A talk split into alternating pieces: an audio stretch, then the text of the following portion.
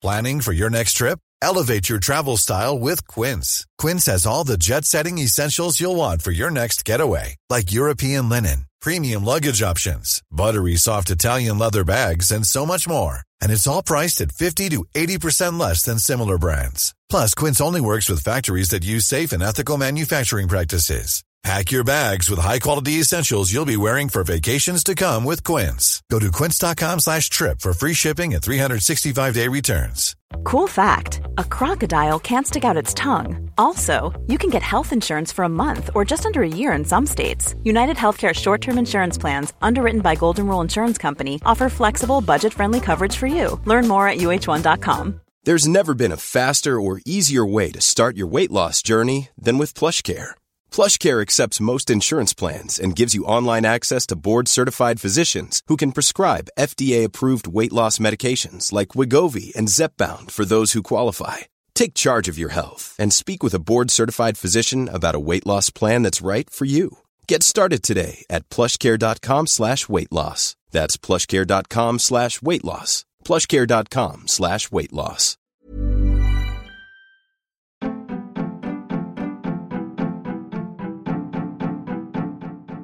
Welcome to The Other Hand, a podcast brought to you by C J P Economics, a collaboration between Jim Power and Chris Johns, where we discuss the intersection between politics, finance, and economics. Our back catalogue of podcasts can be found at our Substack website, and that Substack site also contains our extensive body of written work. Thanks for listening and reading. If you like our work, please share with your friends and sign up to our newsletter.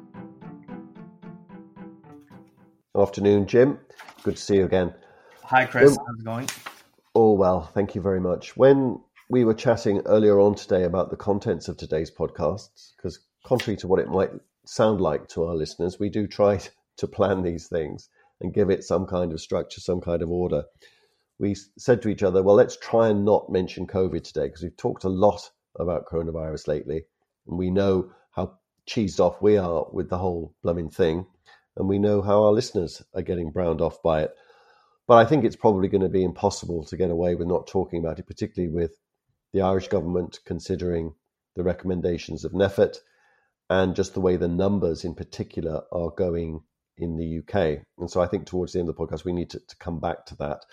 But I know there's been a lot of economic and financial news developments this week. We've had some important stuff going on in the world's central banks. The Federal Reserve in the United States, the E C B in Europe, and of course the Bank of England. For the first time, I suspect in the in the living memory of some of our listeners, has put interest rates up. Uh, it's been a long time um, since since it's happened. Uh, the it's and that's to do with another subject, of course, that we we have sometimes felt that we've done to death, but we have to talk about because it is so so pertinent and. Um, So alive, and that, that, of course, is the inflation story. And, of course, the two things are linked. And this is one of the things I think that this podcast does do a service, if you like, is pointing out the ways in which, um, in, in a non-intuitive way sometimes, everything is linked to everything else today. And the way in which COVID and inflation is linked is an important part of our daily lives. So, Jim, I'm going to ask you, I'm going to hand over to you and ask you to take us through, in the first instance, what the central banks have all been up to and any other economic developments that you think um, are worth drawing our attention to. Uh, yeah, Chris, the, the whole central bank situation definitely came to a bit of a head this week because we've been speculating for some time about what central banks might or might not do in the face of an obvious slowing in economic activity, uh, but also an obvious ongoing increase in consumer price inflation. And we've said that, and it's certainly uh, true, that central bankers are really in a dilemma at the moment because uh, when you're faced with growth that's under threat from uh, the new variant, and you also have ongoing upward pressure on prices, that's a bit of a nightmare for central bankers. Yesterday, the Bank of England bit the bullet, increased interest rates by fifteen basis points. And um, personally, I believe, OK, it's a pretty modest increase, but symbolically it's important. Uh, I actually think it's a mistake because given everything that's happening in the U K at the moment with COVID and the likely economic impact of that. And also there are signs of slower activity in the U K economy, like most other places at the moment. So increasing interest rates struck me as being premature, uh, but that's the call that was made. I think there was an eight one vote on the Monetary Policy Committee in favour of that increase. I'm sorry, I don't mean to interrupt you too much, um, which I know I do all the time and I shouldn't. But what was incredible was that on the main B B C News last night, they had a discussion, an interview with Andrew Bailey, the uh, governor of the Bank of England, the newish governor of the Bank of England.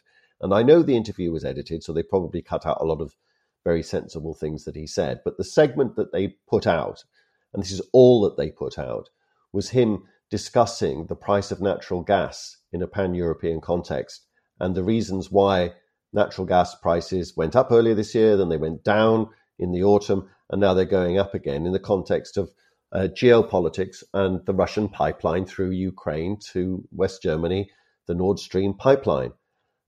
And uh, it was as if he was justifying his interest rate increase on the basis of geopolitics and Russian gas supplies to Western Europe.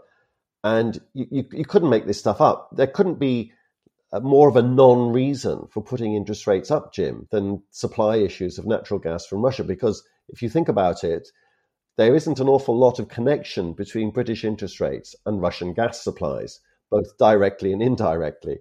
The only way in which, if you think that the inflation problem is being caused by Russian gas supplies and things like that, that you could bring British inflation down is by causing an almighty recession in the U K. Now, of course, fifteen basis points isn't going to do that, and I don't think that they intend to do that. So I agree with you. That's the point of my interruption. Yeah, that- I mean, I, I think it was a stupid move. And, um, you know, if, if it was in response to natural gas prices rising because of what's happening on the Russian-Ukrainian border, uh, I would believe that that is actually bad for growth in the United Kingdom, ultimately. And um, increasing interest rates against that backdrop, as I say, to me, just is downright stupid. Um, in the United States, then on Wednesday night, after a two-day meeting, uh, the Federal Reserve left interest rates on hold as expected, but it issued some pretty bearish comments about the outlook for interest rates.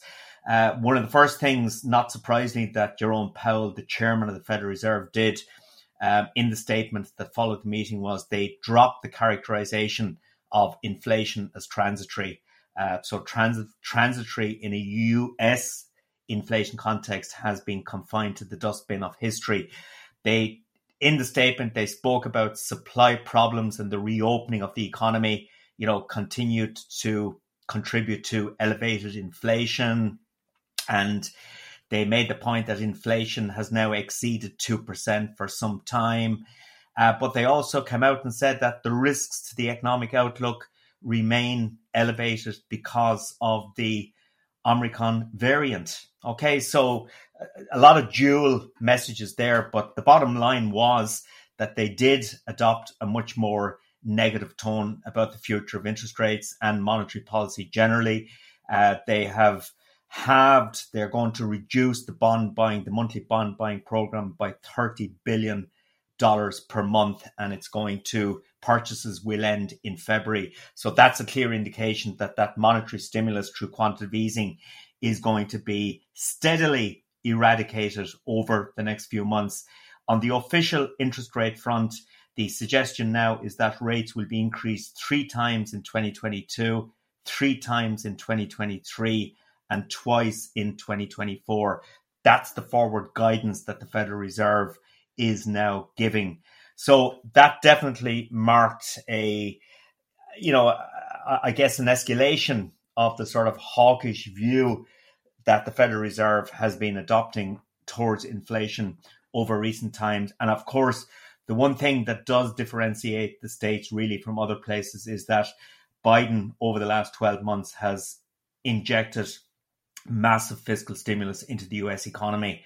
So uh, definitely you can see where the Federal Reserve is coming from. But I think the Federal Reserve also sensibly um, did allude to those risks and is still playing a little bit of a waiting game. So I, I think that's the correct approach. And then, of course, in Europe yesterday, the European Central Bank met um, a more relaxed approach really than the Federal Reserve, but still they did up the ante a little bit in a bearish way. Uh, you know, they, they spoke about the threats to, from inflation. They spoke about, a, and they're implementing a gradual easing in the bond buying program. Uh, but there is no suggestion whatsoever that official interest rates will rise during twenty twenty-two.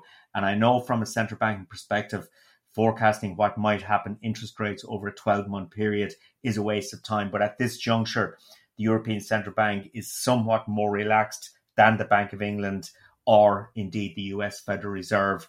So Irish mortgage holders can sleep easily for the moment. But obviously, this is a story that will evolve over the coming months, and um, things can change very rapidly. Uh, but my overall sense is that the Omicron variant, the restrictions that are being increasingly put in place to deal with that will dampen economic activity. Okay, they may exacerbate the supply side problems that are causing inflation to spike, but I think that the negative impact on economic activity will outweigh those supply side inflationary impulses. And the bottom line from my perspective would be that the European Central Bank will keep official interest rates on hold for the foreseeable future. What do you think? I think it comes down to some pretty basic economics, actually. And for those of our listeners who are not economists, I'll try to explain it with as little jargon and as briefly as possible. Basic economic theory and practice teaches us that if the way in which you conduct monetary policy, the way in which you set interest rates, should be guided more by the demand side of the economy than the supply side of the economy. Obviously, the two interact and both are happening at the same time, and sometimes it's difficult to distinguish between the two. But the basic idea is that if you have supply side inflation, if you have bottlenecks in the economy, if you have something on that side of the equation driving a rise in inflation, monetary policy is not the tool to use to deal with it. And the Bank of England this week did one of two things. It either said that uh, this, in fact, has got an awful lot to do now with, with the demand side of the economy, which interest rates can affect quite directly, um, which I think both of us completely disagree with, that it's bled into, that these supply side inflation pressures have bled into the demand side, um, or the demand side has done something on its own. I don't think there's much evidence of either, to be honest with you. Uh, so it's either getting it right and we're getting it wrong in the way in which the problem, the actual disease, is being diagnosed. So if you get, if you in, as in the medical world, if you have the wrong diagnosis, you give the wrong medicine. That's what I think the Bank of England has done. And the issue is going to be whether the United States and or the E C B follow with that misdiagnosis. And we'll find out next year wh- whose diagnosis is right. Uh, if the E C B follows the Bank of England and puts interest rates up, Jim, then your mortgage, you know, mortgages here in the U K will be going up. Certainly those on variable rates and tracker mortgages will be going up a bit. It's not huge. fifteen basis points won't make a huge amount of difference, but it's a few quid every month out of people's pockets that are on those kinds of mortgages, and anybody else that has a variable, a loan that's attached to a variable interest rate. Uh, if the E C B does it next year, it'll be because either it shares the Bank of England's diagnosis that this is a demand side problem which needs fixing, uh, or it makes a policy mistake like I think the Bank of England did yesterday. I agree with you. Right. Here in Ireland, um, we've had uh, qu- quite a bit of news during the week from an official statistics perspective. Um, and there's three things I'd like to sort of hone in on a little bit to give a perspective on how Ireland is doing at the moment. Uh, the first piece is the C S O yesterday published its twenty twenty foreign direct investment annual, and it is historical. And, you know, in the I D A's annual report, or well, sorry, its annual results back in January of this year, uh, we got the figures on jobs created and stuff by the I D A companies during twenty twenty. Uh, but just to put a bit of context, the figures yesterday show that foreign direct investment into Ireland increased by a net seventy-one billion in twenty twenty. Uh, that consisted of fifty-seven billion in equity investment, sixty-four billion in reinvested earning inflows, and then there was um, a decrease in other capital investment of fifty billion. So the net result was an inflow of seventy-one billion. So that means that at the end of twenty twenty, foreign direct investment in Ireland, and wait for this, totaled one point zero nine trillion euro, up from one point zero eight trillion euro a year earlier. Um, so that is just the sort of background to the two hundred fifty-seven thousand jobs that are currently supported in Ireland by um, I D A supported companies. And of course, um, in a few weeks' time, in January, we'll get the job results from the I D A uh, for twenty twenty-one. And that, as far as I can gather out there, is going to result, or demonstrate at least, another significant improvement in foreign direct investment. So uh, a key, I think a key point here is that um, we've seen this year um, initial agreement on the O E C D global corporation tax agenda, um, which many would deem to be relatively bad news for Ireland. But there was nothing surprising. We've seen for some time that this was coming down the tracks. We still don't know exactly what it's going to look like, because we still have decisions to be made by U S Congress and also at an E U level. Uh, but it, it, it has been coming down the track, so there's no surprises. And yet, despite that, we continue to see very strong external investment flows into Ireland. And that does suggest that multinationals are not terribly concerned about these tax changes and the impact they might have on their investments in Ireland. So Ireland continues to perform very strongly on the foreign direct investment front. Second piece of data, um, not not certainly not as positive, and that was the um, latest house price numbers uh, for October. So in the year to October, national average house prices up by thirteen point five percent. Um, Previous month, the growth rate was twelve and a half, so it's accelerating. Dublin prices up by twelve point three percent, uh, with prices in parts of Dublin up by fifteen and a half percent. And outside of Dublin, the annual rate of increase is fourteen point six percent. So what that suggests is that this demand supply imbalance in the housing market continues to have a very negative and disproportionate impact on house prices here. Um, and if you remember, just in in twenty nineteen, um, and indeed as COVID hit in twenty twenty, Irish house price inflation had been decelerating rapidly. And the rationale for that deceleration at that stage was that this is because affordability has become a big issue. You know, the, the, the elevated level to which prices had gone, coupled with the central bank's prudential mortgage lending limits, meant that basically a lot of people could not afford the house prices that were on offer, and prices were decelerating. Then we had COVID, and initially prices fell a little bit. But between July of twenty twenty and October of twenty-one, national prices have now increased by fourteen point four percent. Dublin has increased by thirteen percent and fifteen point five percent outside Dublin. So the housing imbalance situation that we've spoken about, uh, we speak about every month, is ongoing. And from the that ties back into the foreign direct investment piece I was talking about a minute ago, uh, because obviously to remain attractive for foreign direct investment, we do need to make sure uh, we solve this housing situation as quickly as possible.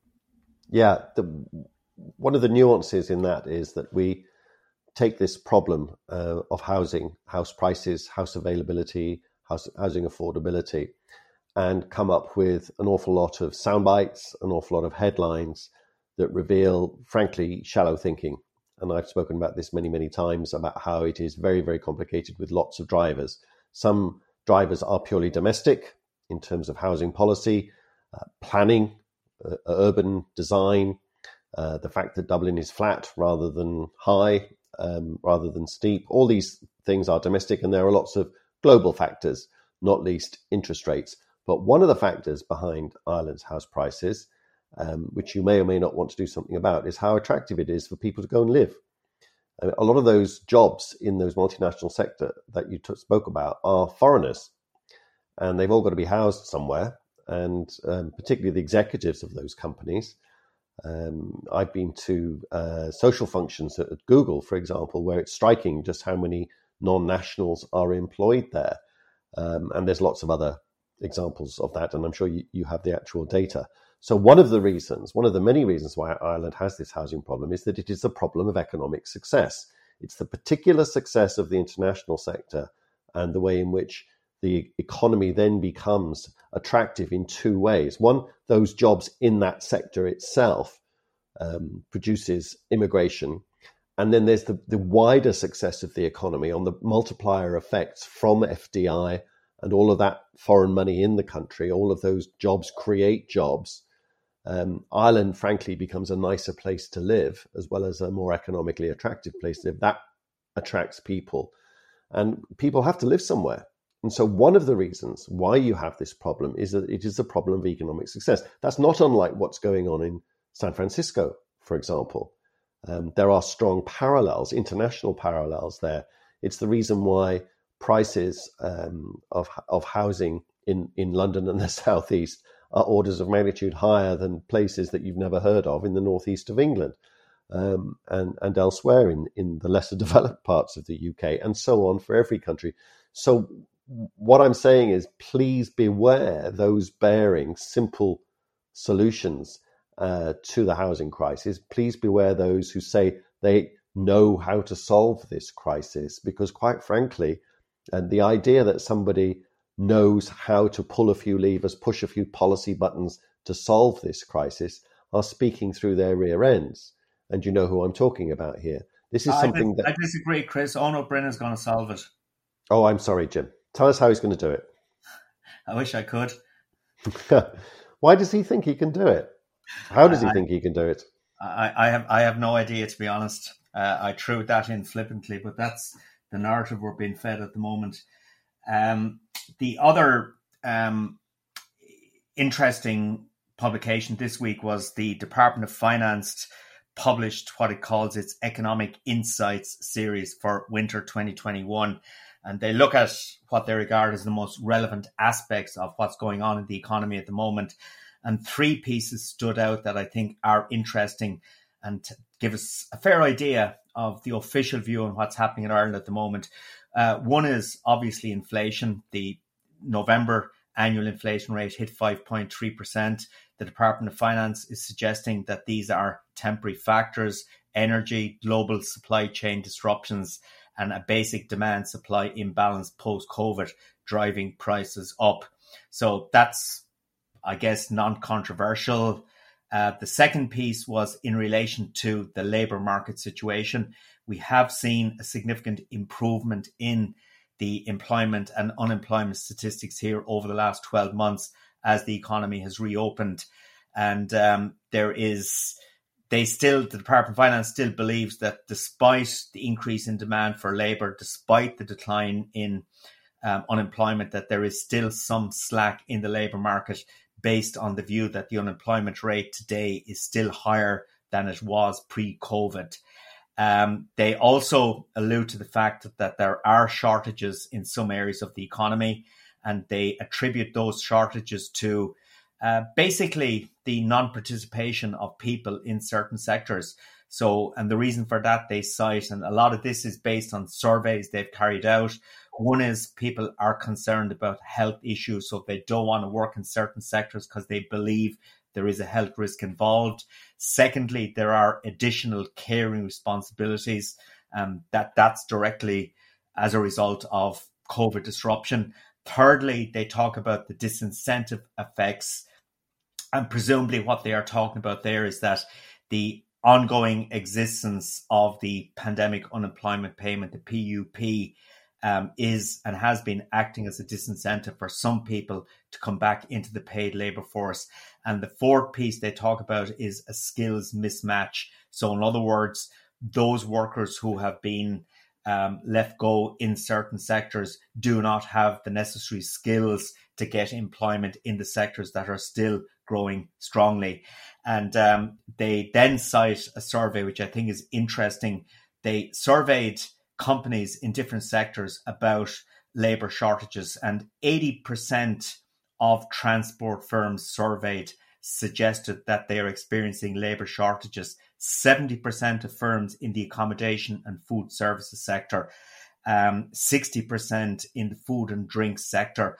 Um, I guess those latter two, which are basically the hospitality industry, um, N P H E T will solve that problem shortly for them by shutting them down. And seventy percent of construction companies are experiencing labour shortages. So, uh, and, and indeed, this all resonates with a piece of work I'm doing at the moment. I'm doing an analysis and assessment of horticulture in Ireland. And um, I've interviewed a lot of participants in the horticulture sector over the last few days. And the one common theme I get, or thread I get from everyone, is the difficulty in recruiting and retaining labour. And they're having to pay up significantly to attract and retain workers. So uh, it's it's it's it's a significant problem, and certainly one that is highlighted by the Department of Finance. But a, a little bit like the housing demand situation, this, I think, is also indicative of success rather than failure. You know, it's a sign that the economy is doing, continuing to do pretty well. Yes, and I think one of the extraordinary political aspects of all of this is how um, it's a glass half full, half empty story. The the housing crisis is certainly real. The housing crisis is certainly a glass half empty story. But the uh, I guess the the politicians can't trumpet it as a, a sign of an economic success, because people would just take their take them off at the knees, because it would be akin to Harold Macmillan's famous saying that um, sort of saw his political end, which is that you've never had it so good. And whilst Harold Macmillan said that many, many decades ago to the British people, and it was perfectly true statistically, of course, because there are also problems, and there are always problems, uh, people reacted very badly to that. And um, it, it came at a great political cost to him. And I suspect if I was a politician saying to the Irish people, a lot of the problems that we have are real, but they are problems of success, I don't think people would pay too much attention to the last part of that statement, or if they did, they would use it only as a stick to beat the politicians with. Strange times that we yeah. that we live in. Mm. Chris, um, I, I we, we need to talk about COVID, okay? Um, I've been trying we, to avoid it, Jim. Yeah, but we, we'll have to just mention it. Um, but before I do that, there's a couple of things I want to ask you about what's happening in Boris's kingdom at the moment. Uh, obviously, we had the extraordinary by-election in Shropshire yesterday, where a safe Tory seat for almost two hundred years has swung in a pretty magnificent way over to the Liberal Democrats. That's one thing. And secondly, I hear today that the Archbishop of Canterbury expressed his disappointment at the pictures and photographs that are emerging of the Tories' Christmas parties during lockdown. Yeah, so, he's not the only person expressing. He's not the only person expressing his disappointment. The um, uh, the the electors, the voters of Shropshire, uh, also expressed their disappointment. This is a true blue Tory Conservative uh, seat, as you say, going back two hundred years, and it will almost certainly go back to the Tories in the next general election. Uh, but this was a, a really serious cry of protest from these people uh, about a number of things, not the first one being the parties. And if I, I'm tempted to to write a piece about those Christmas parties, that, that photographs of which appear almost on a daily basis, or on a daily basis. And there's been a development while we've been recording this podcast that I'll come on to in a minute. And uh But it's also the incompetence of the Johnson government. And we've rehearsed this many times ourselves. Um, I speak about it a lot with Eamon Dunphy on his podcast. Um, it, it, it just goes on and on.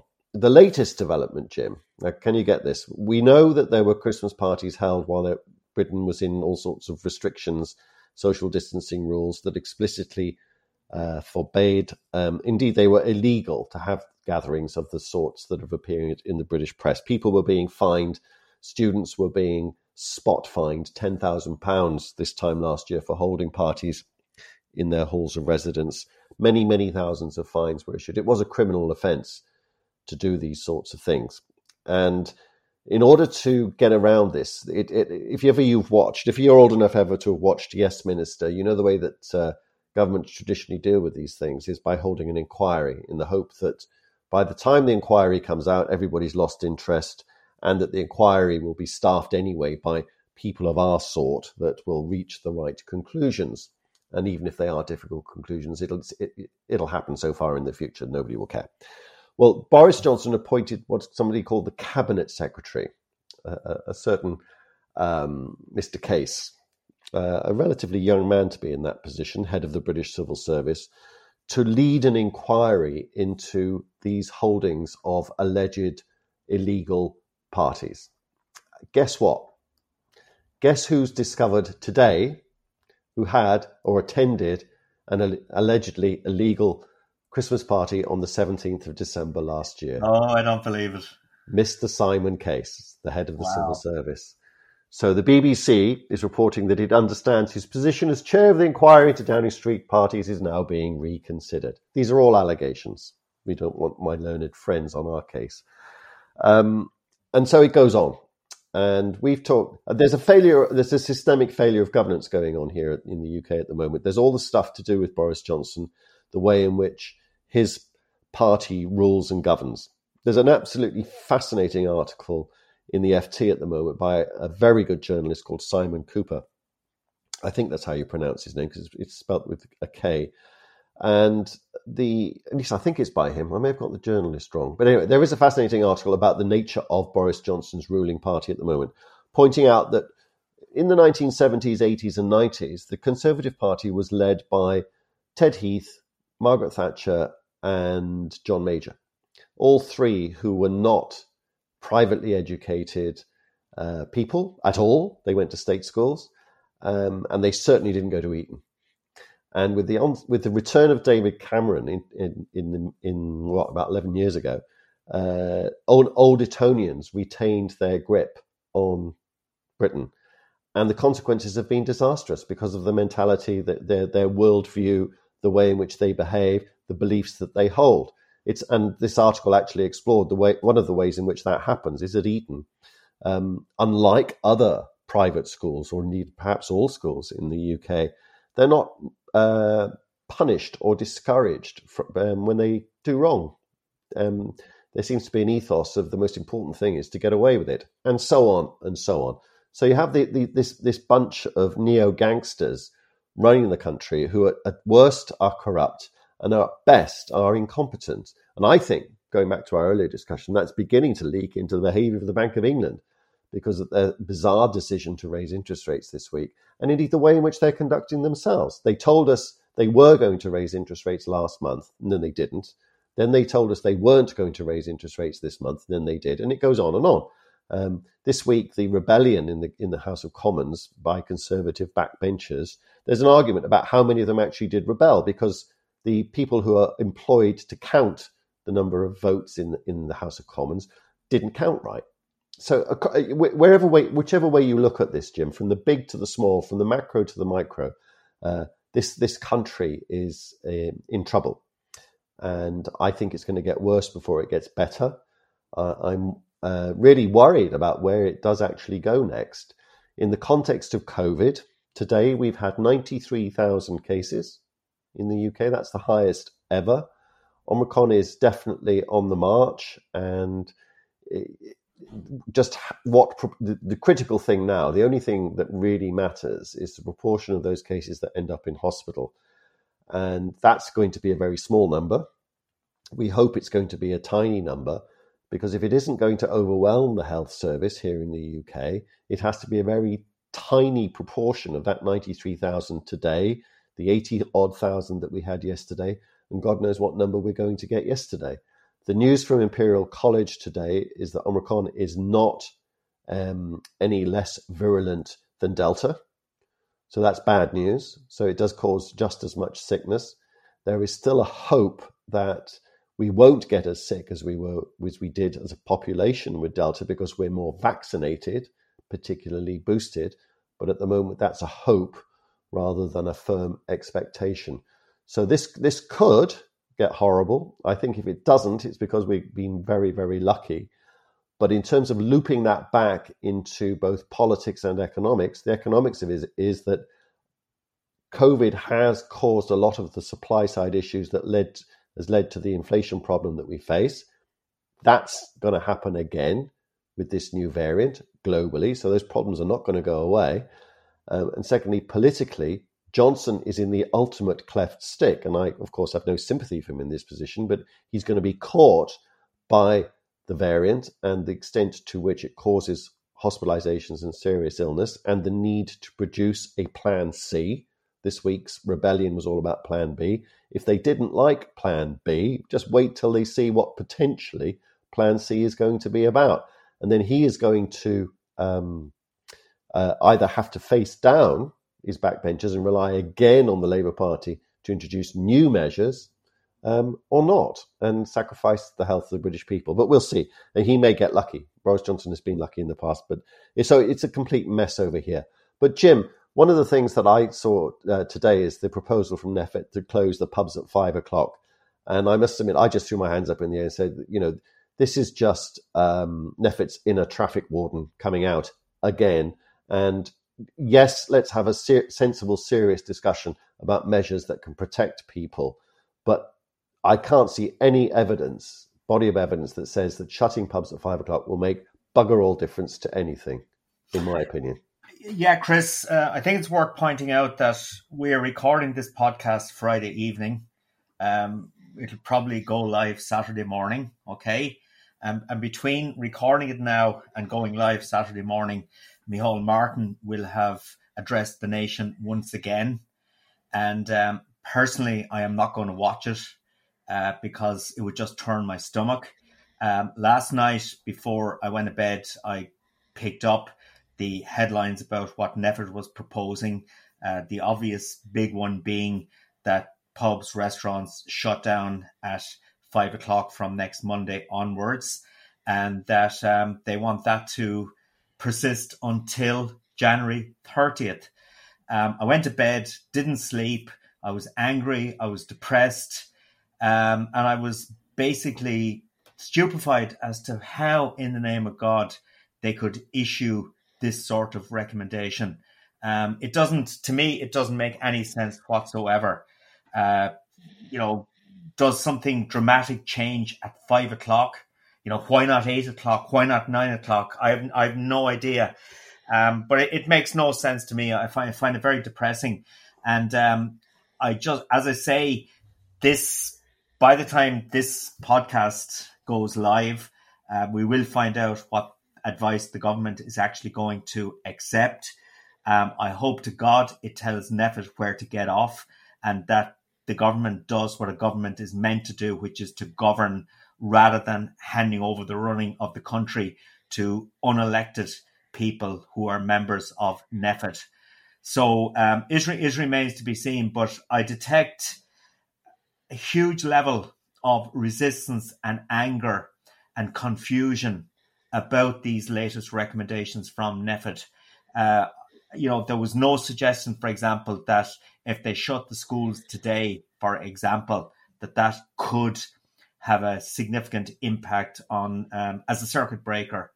Uh, but they, they have argued for months now that the schools were not a problem. Uh, but yet a few weeks ago, they were suggesting that school kids should wear masks and get vaccinated. So if, it, if it's not a, if they're not a problem, why put masks on them? Why vaccinate them? Um, I have spoken to so many parents and so many teachers over the last week or two who would tell you that the schools are absolutely, it's rampant in the schools. And it's um, the same here. Yeah, ab- absolutely. So I, I think I really, really have sympathy for the hospitality sector. Uh, they're being, at least NPHET is attempting to throw them under the bus again uh, because basically, NPHET doesn't give a damn about these businesses. And if government takes on board what NPHET is recommending, it's a clear indication that government doesn't give a damn about these businesses either. So um, it remains to be seen. Strong words, Jim. We should probably call it there because I suspect we could go on like this for a very long period of time. I'll just conclude by saying that th- that I'm not unsympathetic to the difficulties that all of these policymakers and all of these health advisors make. But the two things that, or two related things that bug me about the uh, advice and decision making that these people have be, been given has been the claim always to be following the evidence, and then the flip-flopping of the advice, the inconsistency of the advice, without explaining what the evidence was that led them to one decision in the first place and then another recommendation in the second place. And relatedly, the certainty with which every every recommendation, every policy proposal, that this is that this is it, this is what makes abundant sense. Nobody in this in, in these organisations ever even say, "Well, we don't really know." Um, and the final thing I'd say is, what's the end game? Uh, they need to say what the what what what what's the point of these restrictions? What are they supposed to lead to? Um, we w- eventually worked out that the first couple of lockdowns were, were to lead up to the vaccine. Well, we've done that. What's this one going to do now? Are we waiting for a, another vaccine? Are we waiting for some pills for COVID? Are we just doing it in the hope that something turns up? I don't know. I, I just think that there should be more clarity, more consistency, and more treating us like adults, because I think we are being treated like idiots, quite frankly. Totally agree. Jim, speak to you next time. Talk to you, Chris.